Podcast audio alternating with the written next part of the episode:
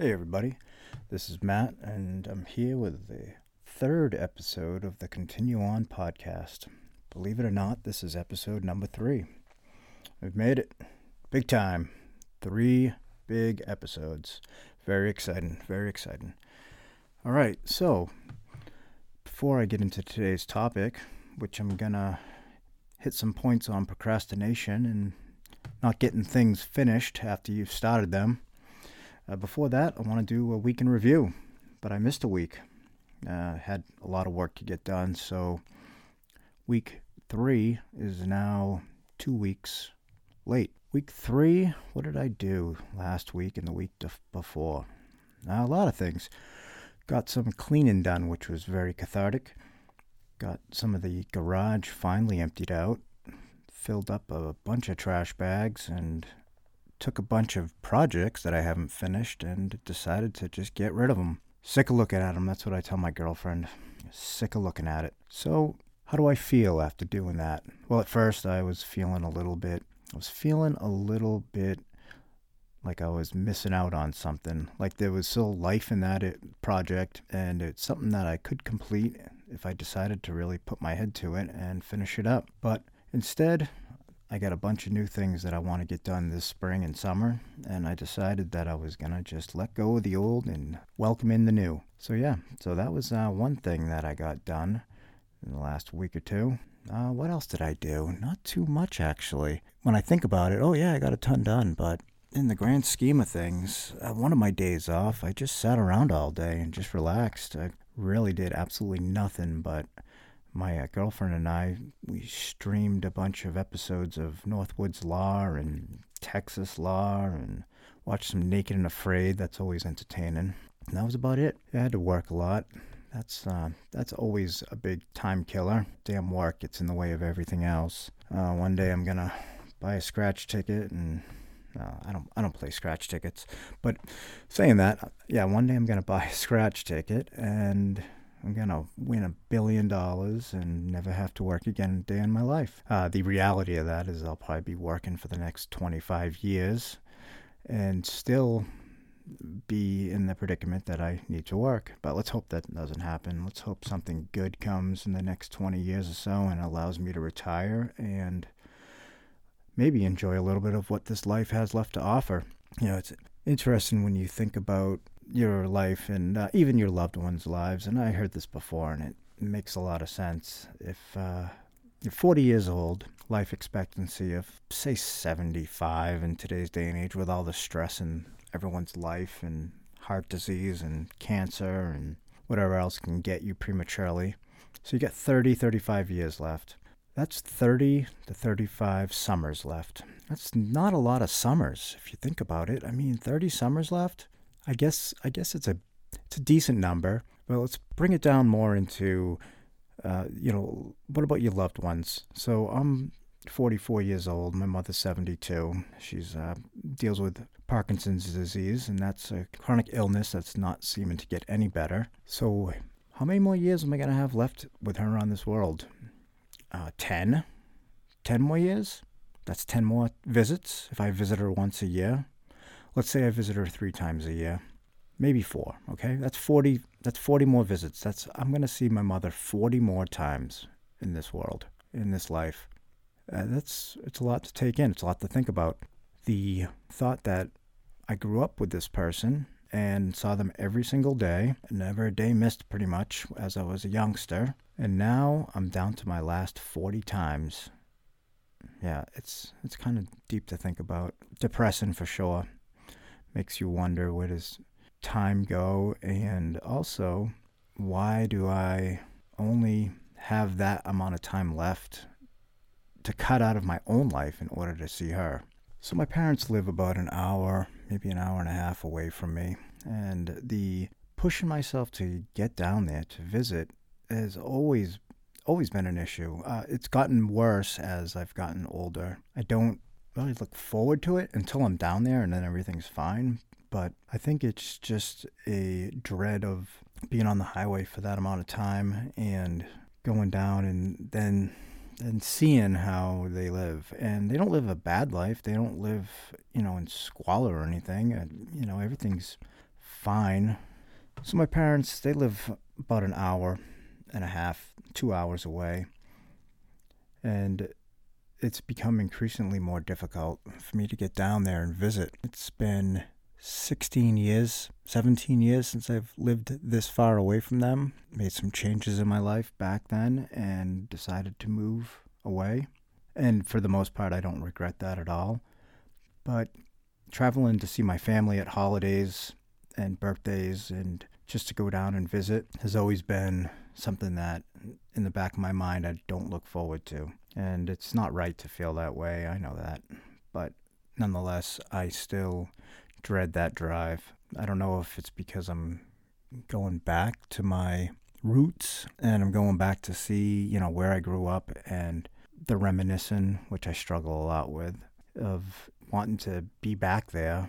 It's that's a possibility. There's a lot of underlying issues there. It's a source of depression for sure.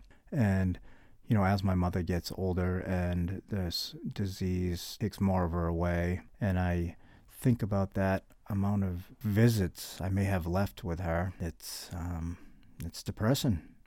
And it's something that I gotta address. Somehow I gotta somehow figure out a way to get past and look forward to that instead of dreading it.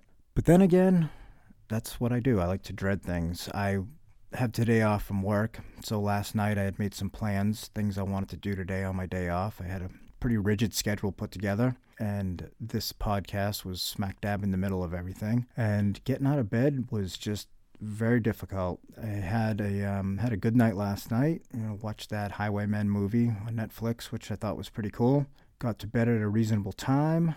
Woke up early, jumped right in the shower, tried to get my you know my wheels turning, but I ended up getting back in bed and uh, getting on the phone, watching YouTube videos of some shit that you know it's just the YouTube vortex. You watch one video, it leads to another, and then you're down this black hole of vortex videos 40 minutes later. I then tried to get up and make some coffee, but decided that I was just going to go out for breakfast, and that's when it kind of started clicking. But there's also an hour of my life that just uh, disappeared, so I'm an hour behind on my schedule. But that's okay. I'll probably just procrastinate something off into another day, and um, yeah, wait for another day off from work and try again maybe I'll be in a better mindset. Maybe it'll just be a different time of the month for me, and I'll feel a little bit more energetic and healthy. All right, what's today's topic? Today's topic is why can't I finish anything? Why can't I finish anything that I start? And I'm talking about anything. I have a lot of things that I have neglected to put an end to or to put that final chapter on. And it's it's simple things. How about TV shows? How about TV series? How about watching six seasons of a TV show and not finish the last episode? Literally not finish. And it's because I just don't want to face the reality that the show is now over. And it's ridiculous. I'm an adult. That shouldn't matter. That should be closure, move on with my life. I'm not even a huge TV fan, but I get invested in some of these shows. Uh, there was one show that I was watching on Hulu called The Path. I I love that show. It was about a, a cult, and it had the uh, the the guy from uh, Breaking Bad. I forget the the younger guy uh, with the blonde hair, and uh, he was married, and he was a up and coming cult leader. And the dynamic in the show was just it was very interesting. And I got all, and oh, uh, what had happened was I was watching the show and season two had ended and season three started, and they announced that season three was the last season, in the middle of season three.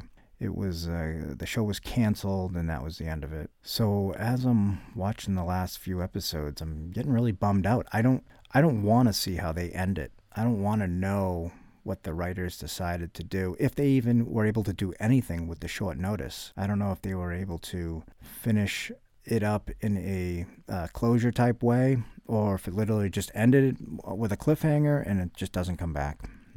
You know, uh, leave it to your own mind of what happened. So that's something that sits in the back of my head, and I think to myself, I should watch the last episode of The Path. I should go ahead and, you know, finish it up and see which direction they took it. But no, I decide. I think I'm just gonna let it sit there forever. I'm never gonna finish that show. I'm never gonna see how it ended. In my mind, it's still the cult is still thriving. And Jesse is it Jesse? No, Jesse's the, his name from Breaking Bad. Uh, the the cult leader is thriving, and, and everything's fantastic. What else? What else have I not? Oh, I have a lot of projects. Uh, furniture refinish, and that's a good one. I have a lot of uh, small finishing projects. Some things that I've taken apart they just need to be sanded and painted and put back together, and they're ready for use. But they sit in the garage, not not painted, just uh, re, you know sanded down, ready for some sort of finish, and then to be put back together. But that's eh, I'm not interested anymore in it. I I have done a few things where I have went from start to finish, but I must have been on a high. Uh, there must have been a manic episode where I was in a good mood and I wanted to actually accomplish something and feel accomplished about it. But that's uh, few and far between those those episodes. I used to be really good about buying things at auction or yard sales, flea markets to resell online. But I think a majority of that stuff now is just sitting in my garage in totes, and it's con- you know that's causing me stress because it looks like I'm a hoarder. So one day last summer, I decided I was going to go through a lot of it and put a lot of it up online to sell. And I actually, and I did.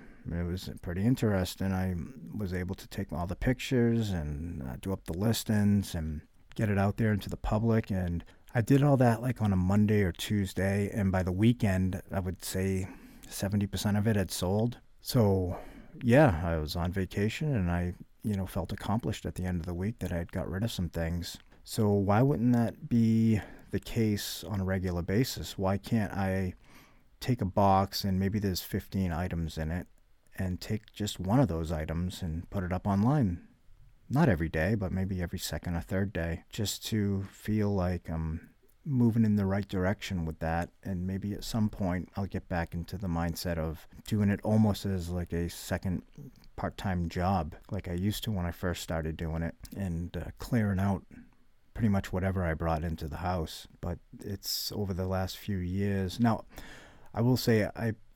I I don't know if I'm making an excuse for it, but at many points throughout the last two or three years at work, I've been working a ridiculous amount of hours, anywhere from 55 to 65 hours a week uh, straight, only having my Sundays off. And I looked at that as more of a day of rest than anything else. I needed to recuperate for from that week so I could get the get going again for another week of work of crazy hours in the extreme heat or in the extreme cold. It didn't seem like it was going to come to an end, but it finally has. Uh, where I work, they've hired a bunch of people, and things are definitely getting easier as I get older too. It's it's a good mix. I'm still working my 40 45 hours a week, but that 60 60 plus hours a week are gone and I hope they stay gone for a while. I really don't want to have to go back to that type of living where I don't see much of my family. Everything's everything at home is between 5.30 6 o'clock and you know 9 o'clock before i pass out and go to sleep so i can get up and do it again so i hope um, my quality of life will increase so anyways getting back to that the excuse for my my self-inflicted hoard is I you know I I try to use that as the reason why my garage looks the way it does and my basement looks the way it does and that's because I just haven't had time to put that stuff up online. So I go with that. It makes me feel a little bit more okay about the situation until I have weeks like this where I'm home every day from work at three o'clock, maybe three thirty,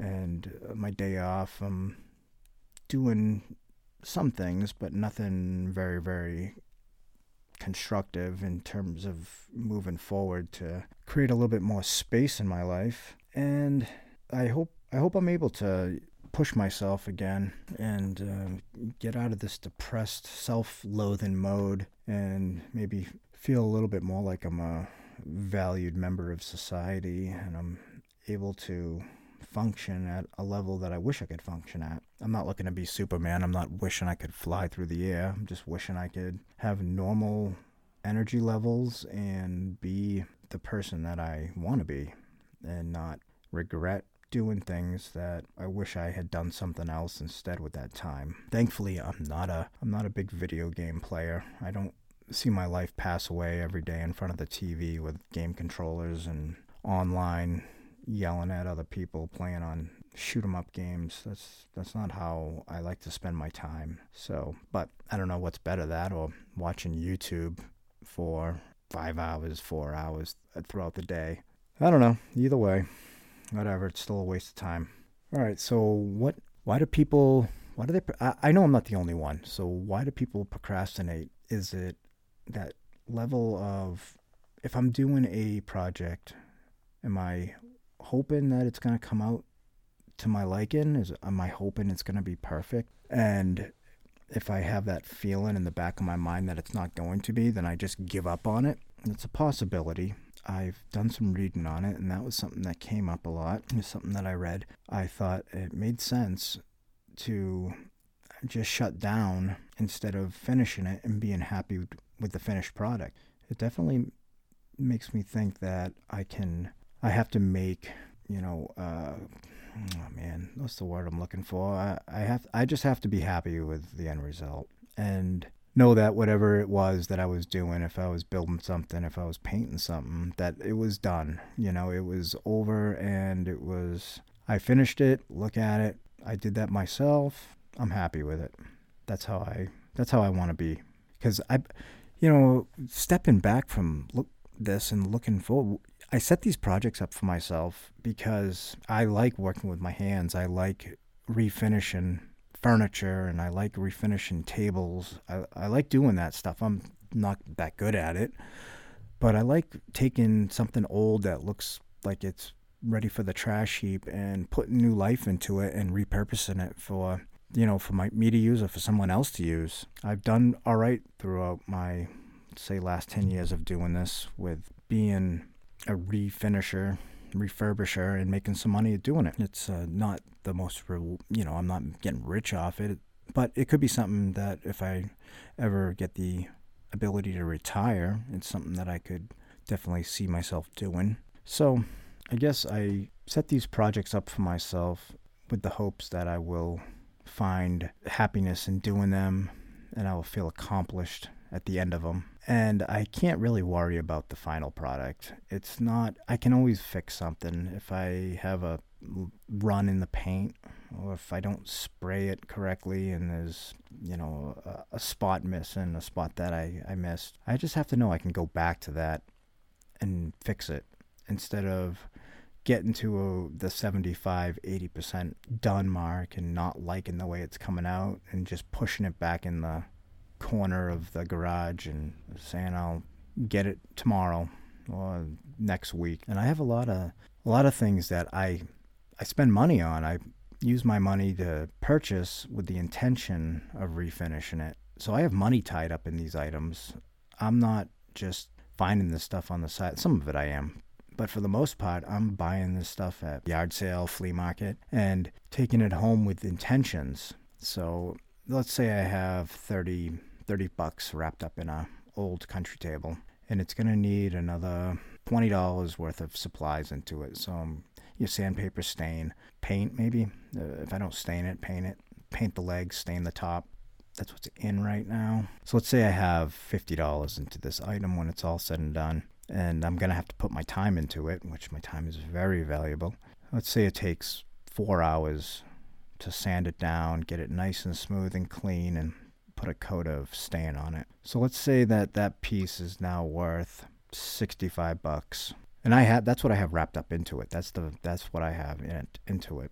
And maybe I can get a 100 for it. Is it worth the $35? It was at the time when I bought the piece and I brought it home and I put it in my basement or in my garage. But now as I'm doing it, as I'm looking at it, thinking of how much I can really get out of it. Is it worth it? Is it worth the four hours, five hours, the the, the strength needed to sand it? Which I have a orbital sander, so it's not that big of a deal. But still, what am, what's my end goal? Thirty-five dollars. I'm not going to use the table. We have plenty of tables around that I stack shit on and say I'll get to it another day. So that's when things kind of come to a crash and halt, and I don't finish what I've started. It's I just bought a lime green child desk. It's it's got a drop drop front. It's kind of cool. It was probably in a, a girl's room. That's why it's painted the way it is.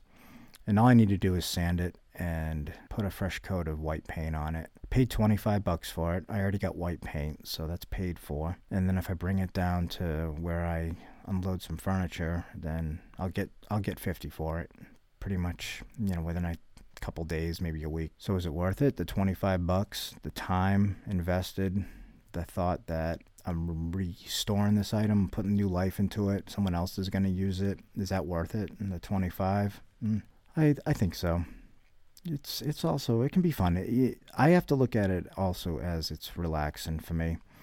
It's almost a form of meditation when I have the music going. No one's bothering me. The maybe no one's even home, and I'm just in the garage. The weather's good, and I'm able to get this started and get it finished, and be able to look at it and say, "Hey, that, you know, that came out pretty good. You know, I wish I did this and this and this, but it's okay. It's I'll get 50 bucks for it, no problem. So I think that's the struggle. In the end, that that's I think a lot of it is the struggle. It's like buying things to put online. I, what did I buy today? A brass and copper spittoon from an old Nevada hotel, and it needs to be polished. I paid 20 bucks for it. It's copper and brass, so it'll be polished up, and that'll that'll actually be kind of a pain in the ass. I'll have to deal with Brasso, which is a brass polisher. It does copper too, and that stuff stinks. It's it smells so toxic. It's just nasty. So I'll be polishing that on, trying to bring a shine out of it, and then I will do some research on it, take the pictures, get the description typed up, and then put it up online to sell for hopefully 40 bucks. I guess it's it's it's an hour of work and it'll be 20 dollars back in my pocket. It's what I've always told my buddy, it's about fast nickels instead of slow dimes. It's always a nice slogan. I learned that a long time ago from some old timer. I worked at a job selling computers, and that's what he told me. Yeah, fast nickels are better than slow dimes, sonny.